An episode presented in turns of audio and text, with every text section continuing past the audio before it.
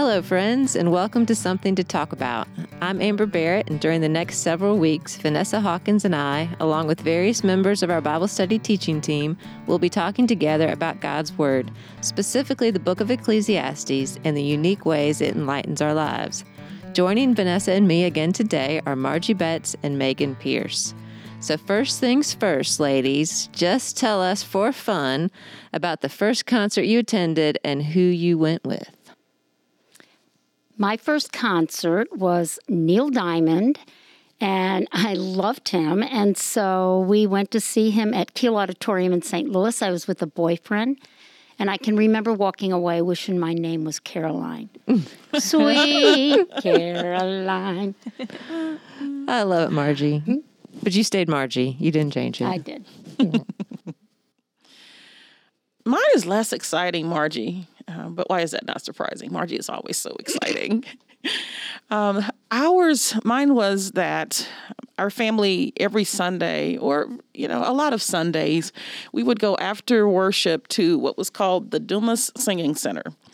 And it was really this old converted church, really small white church. And a lot of the groups in town, a lot of them were families of singers, would just get together and sing. And it was like quartet style gospel music. And that so our, our family did that a lot. So I don't remember when the first one was because we did them all the time. It was just kind of the fabric of our, um, you know, lives at that point. But yeah. Did y'all sing in them or did you just listen? Oh, honey, we were so not the singers. So we were attending. Did you we dance? Attending. I bet you danced. No, it was no? a dancing kind of thing. But yeah, but it was quartet singing. At the Dumas Singing Center. There you Where go. Where was that? Dumas, Arkansas. Ah. Southeast Arkansas. All right. Well, I do not have a very exciting first concert story, um, but the very first concert that I ever attended was a Reba McEntire concert, which is so funny because thinking now about the kind of music I enjoy, that is not at the top of the list. Um, so anyway, I... was young, I went with my parents, and it was at the Augusta Civic Center, which is now the James Brown Arena. Um, but I'm pretty sure that me and my curly permed hair um, went to go see Reba McEntire. Um, pretty sure I had on a T-shirt that had her face on it. Um, so yeah, that was that was my first experience at a at a concert. That was with the double perm that you the talked about perm, last week, the right? Piggy the back double perm, the piggy back that perm. I talked about last week, for sure. The question is, do you still have the T-shirt? Oh, no. No. No, no, no. No. Reba's gone out. Well, my first concert I saw was at D C Talk, which is a Christian rap and rock band, and they were performing at a large church near my hometown. I went with my youth group, and even though I was in a church listening to a Christian band, I did still feel slightly edgy, jumping up and down and banging my head to the song, Jesus Freak. Yes, it didn't take much for a small town Indiana girl to feel like she was living on the edge. Oh, we want to see that, Amber. I can headbang. We need a demonstration. Ask my children. No social media back then, man. Oh, yeah, no, no, no social media. But uh, times change, don't they, right? Social media changes. Concerts change. What was fun to me then sounds tortuous now. Yes, I don't want to yes. go to a rock band and bang my head. Mm-hmm. Seasons of life, they come and go, and they bring with them all sorts of change and challenges. In our passage from Ecclesiastes today, it's going to be the one that informs our conversation is chapter three, verses one through fourteen. Now, if you haven't read this passage, I'd encourage you just to hit the pause button and do so. But if that's not possible and you still haven't read it, maybe commit to reading it afterwards. This passage, it speaks of two overarching seasons in life, seasons of delight and seasons of disquiet. For example, a time to be born is a delight. A time to die is disquieting. A time to laugh is a delight. A time to weep is disquieting. So today we're going to be talking about what those seasons of life look for us here, look like for us here on the table, and what we are learning about living in them well. Before we get to that, I do want to just give you a little review to remember that the preacher, Solomon, here in Ecclesiastes, has an express intention behind the way that he's crafted his message.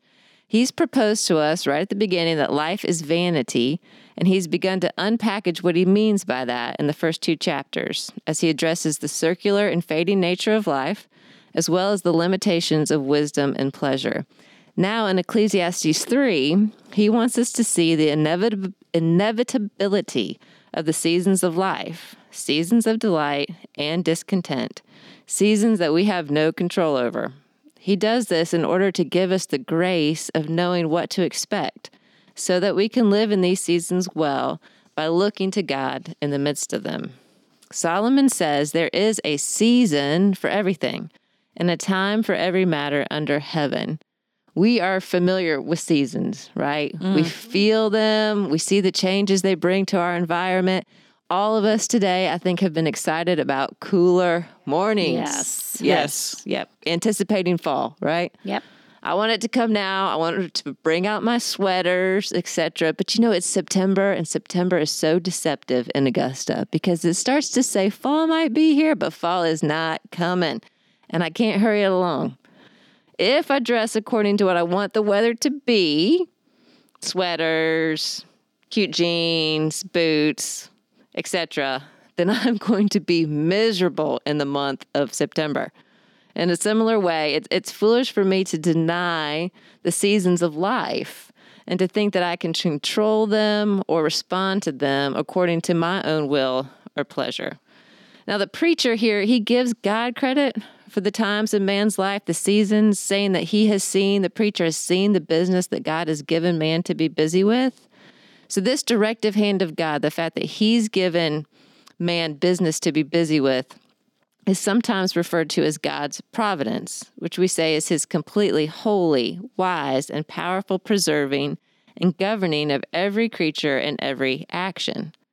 And undoubtedly, though, pro- God's providence is not easy to understand, and it's often questioned most in seasons of disquiet.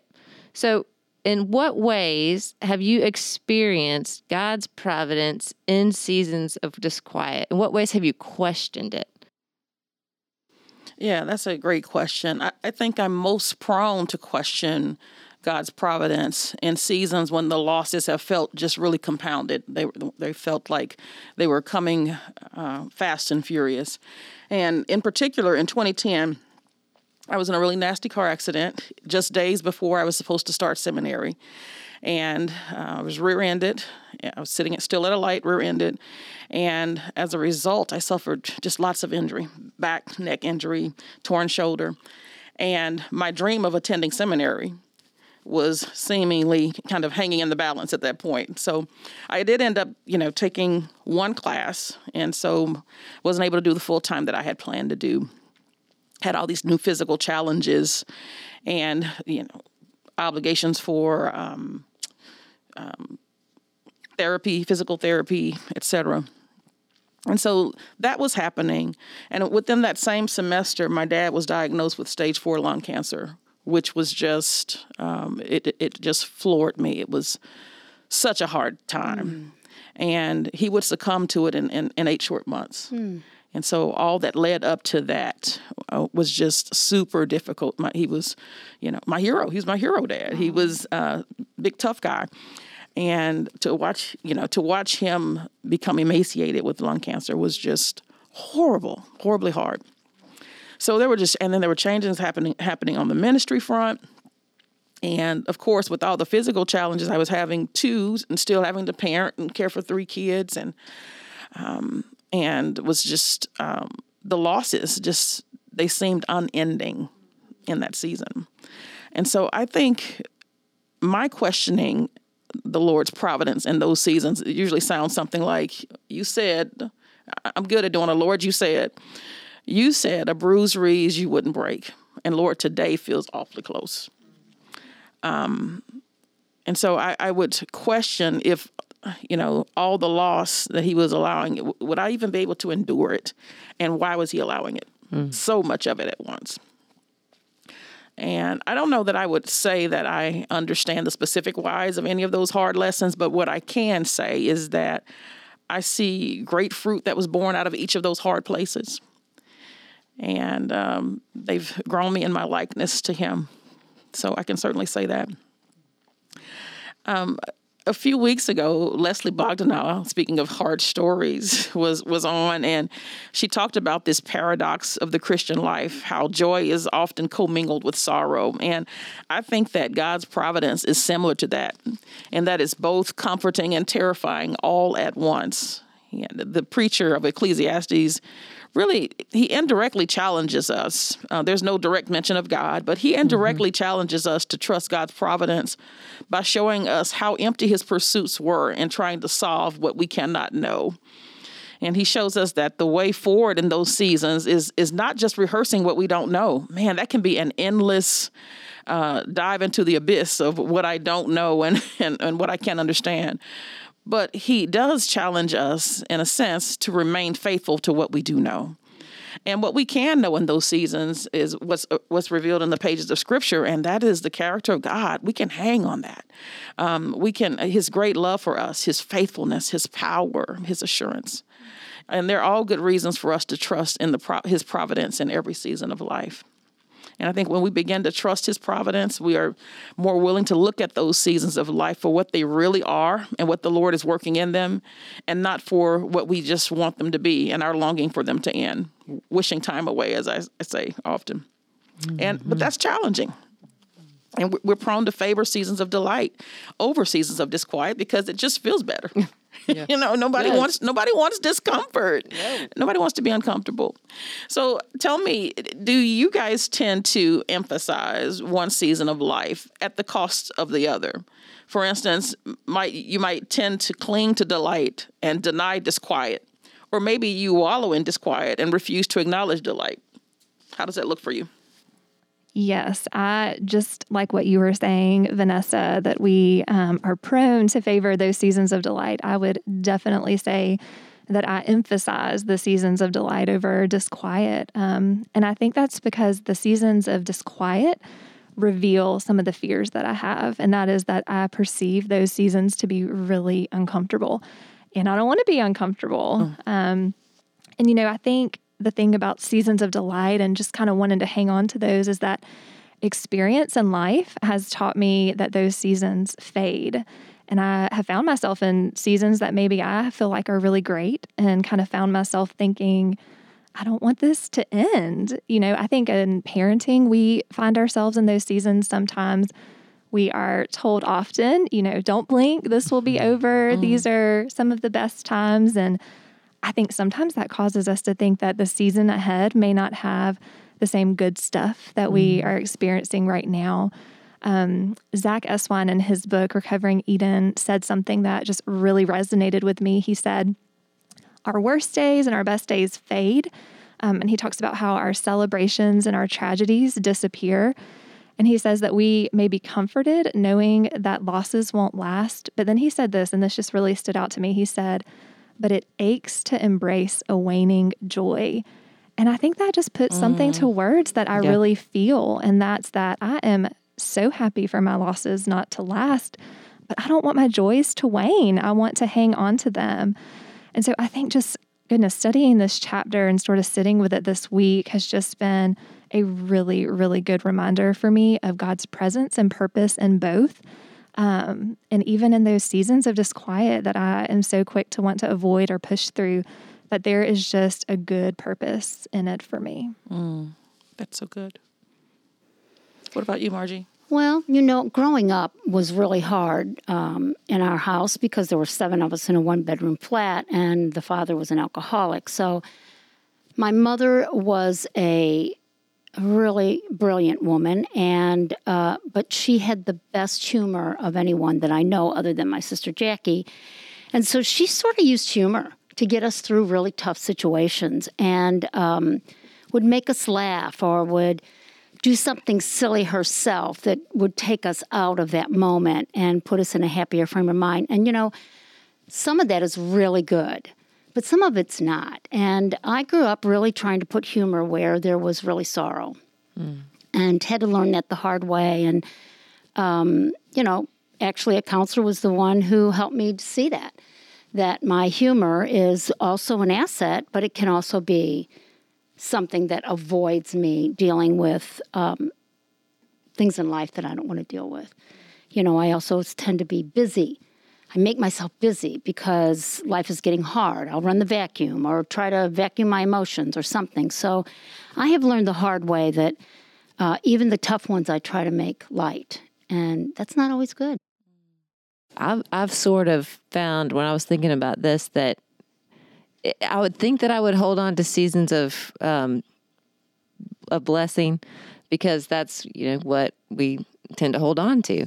Um, but I have found that sometimes maybe I sit in those seasons of disquiet because, I, like what you said resonated with me, I don't want the good thing to go away, or I don't want to be um, blindsided by the bad stuff in life. So if I can prepare myself for the bad stuff, if I can think about the bad stuff, if I can sort of keep myself grounded and not get too high or whatever, then nobody's really going to pop my balloon.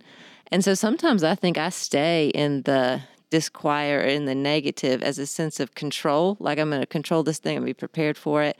And I think, too, it, it comes out in lack of praise. I don't find myself praising the Lord or being grateful.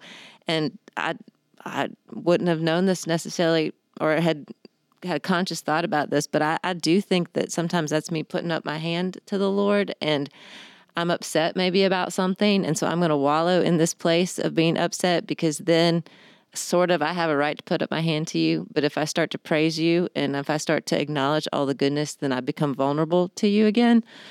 So I found that sometimes I, I wallow in the seasons of disquiet. So we we have seasons um, both of disquiet and delight, and we're acknowledging that we see both. Do you have a particular area in your life, maybe it's motherhood or marriage or friendships or work inside or outside of the home, where you've experienced seasons of both these things in the same area, and it's taught you how to live with them in conjunction with one another?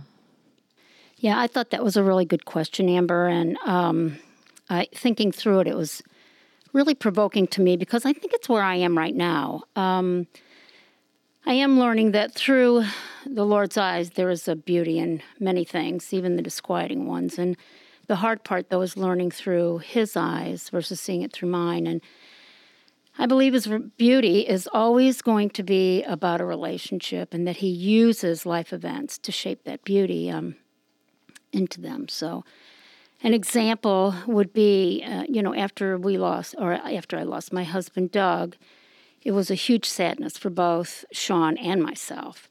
But then two years later, I married Gene, which was a huge joy for me, but very disquieting for Sean. Um, and that broke my heart for him. But God has worked through both of our hearts to see His sovereignty. I mean, He did have to come here. He met the woman of his life, and he's married to her now, but But it can still be a struggle between Sean and me. And what I have recently seen is that God has revealed my heart where I sin by loving Sean too much and making him too responsible for my happiness. He is my only child, and we are very close. And so, of course, I want to change Sean to be what I want versus allowing God to work out what He wants in both of us through His Word and His Spirit. And when I can go to the Lord with those mistakes or my confused emotions and seek His counsel, wisdom, it changes me and makes our relationship better and more beautiful. Um, I don't know if that makes sense, but anyway, um, on another side of it, Gene has been a man who has seen me um, and my beauty that I've never seen before. And it isn't necessarily the outward beauty, although he sees that in his eyes too. God help him. He is going, he is going blind. Um, um, but it's more of who I am that I think he loves. And, you know, honestly, uh, and this is hard for me, I can get very weepy over his love for me because I can have anger toward him for not being what I want him to be or what Sean wanted in a stepfather. And And only God can help me know His beauty in this, and especially now that Gene is failing in some ways.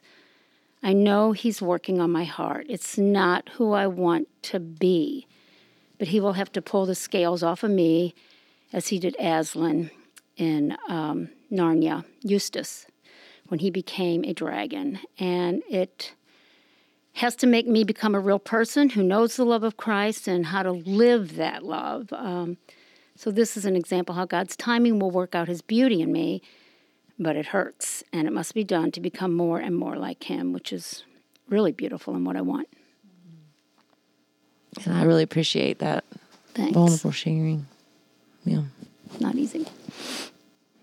Yeah, I think it can be really challenging to kind of see how a season of delight and disquiet can sort of come into our life at the same time. Um, the thing that comes to mind for me is um, when we as a family were in a season of transition um, to a new church, what would be First Pres. Um, but from the church, we'd attended all of our married life and was the only church community that our children knew. And we had enjoyed just some really sweet and fruitful years there. We loved the people dearly. Um, we had precious years of serving, but ultimately we felt, you know, the Lord calling that season to an end. And that was a time of, of sorrow. That was a time of grief.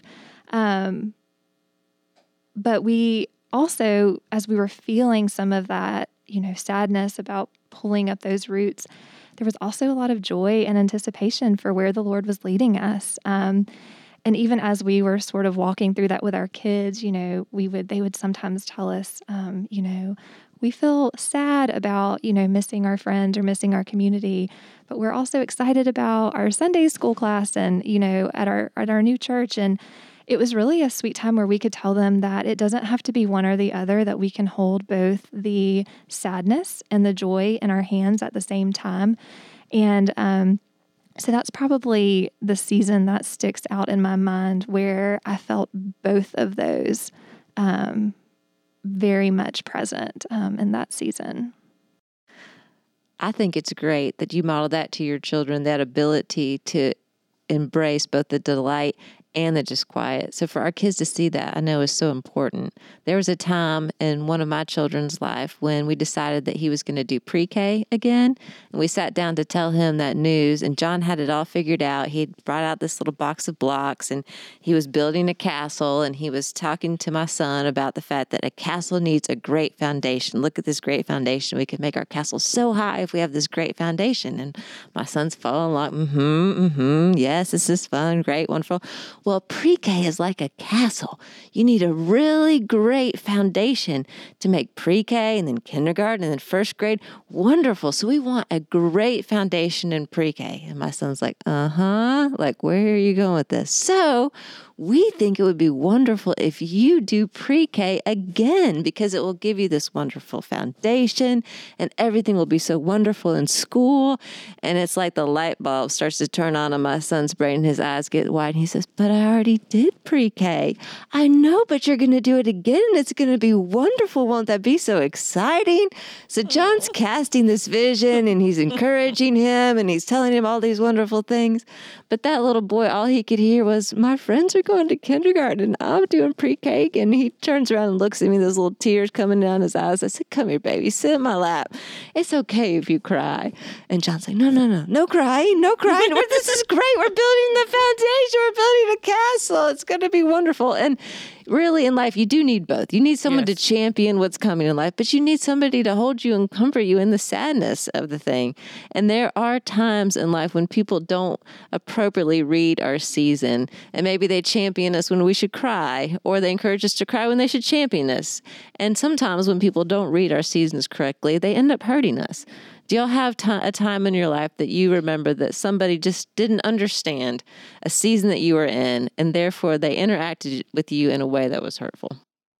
You know, there have been two seasons in my life um, where I have dealt with significant anxiety. And, you know, that was a really hard season for me. And for those who have not walked that path, it can just be a very difficult thing to understand. And I can remember well-meaning people who really loved me um, trying to offer encouragement that they, I think, felt would sort of push me out of my anxiety as if it was something I could have the power to just easily turn off. And, you know, I can remember times of just being a little hurt by those um, assumptions. Um, both those seasons were really difficult, but the Lord was also doing a really a deep work in my heart in the process. And and that that thorn in my flesh um, was really um, His grace, too. There were just some deep roots planted in those really dark days that would later bear some um, some really sweet fruit um, of just trust and rest in God's sovereignty.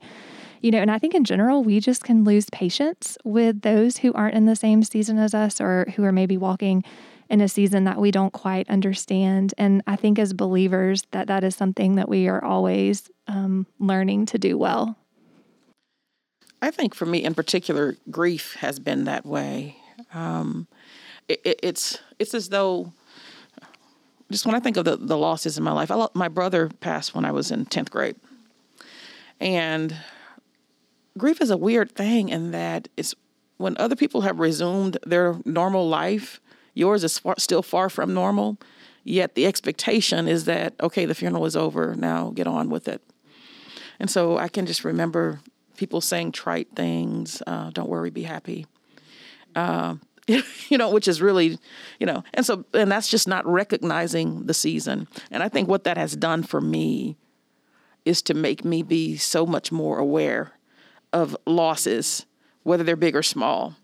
It's a loss to that person, and that's where they are, and allowing them to be there, allowing them to cry if they need to cry, uh, being a good distraction if they need that, um, you know, but allowing people to be where they are, because that was what I desperately needed well, in that you, time. You knew that from having experienced that and having been had to walk through that season yourself, so that then you could understand that when somebody else is walking through that season. Yes. And part of what happens, I think, if I'm not willing to embrace these hard seasons of life, I sure won't embrace them or be sensitive to them and other people right. either. Yeah. So can you guys describe a time when someone came alongside you in a particular season in a way that was a, a sweet blessing? Um, yeah, I can think of a Uh, several people that have done that for me, and I love every single one of them. Um, but there was a time, and uh, it wasn't that long ago, where I just knew that I was not being understood, and it really bothered me. And I have a very dear friend in Saint Louis. He's also a Christian counselor, and I just had to call him and, and kind of pour out what I was feeling. And he did ask me, when other was there another time in your life that you felt understood, which I could quickly Um, tell him. And he gave me this wisdom that I have clung to. And that is, he said, would you be able to take the circumstances when you are not being understood and make them, these are times when Christ is making you more like him? And I said, what do you mean? He said, there's no one who is more misunderstood than Jesus Christ. And I know you pray that you want to be more Christ-like. And these times are when Christ is trying to show you how you can be more like him, how you can let people misunderstand you, because he does understand you. And you can cling to that and let go of trying to make sure somebody's understanding you. It has been such a wonderful comfort to me, and I've carried that with me. And I really am grateful and thankful to him for that. So our Ecclesiastes writer, the preacher, as we've been calling him, Solomon, tells us in three eleven that God makes everything beautiful in its time. And I think this can be really difficult for us to get our minds around because of how we have been conditioned to think about beauty. In his book, I'm reading um, Erwin Ans's The Beautiful Community, and I highly recommend it. But in his book, he talks about beauty as an attribute of God, and that we can only know beauty in relation to the one who is inherently beautiful. So uh, in essence, he's saying that every other beauty is a derived beauty, and, and God is who is really beautiful. Mm. And that, that beauty even includes nail-scarred hands. Mm. That's considered mm. beauty. Right. Mm-hmm. And so in that context, when we look at life under the sun, how can we find beauty? In, in in the circumstances of disquiet in particular, and in the circumstances of delight? Well, you know, I think kind of like we've already been speaking to today, you know, there are seasons we would wish away and others that we think maybe should be granted to us now.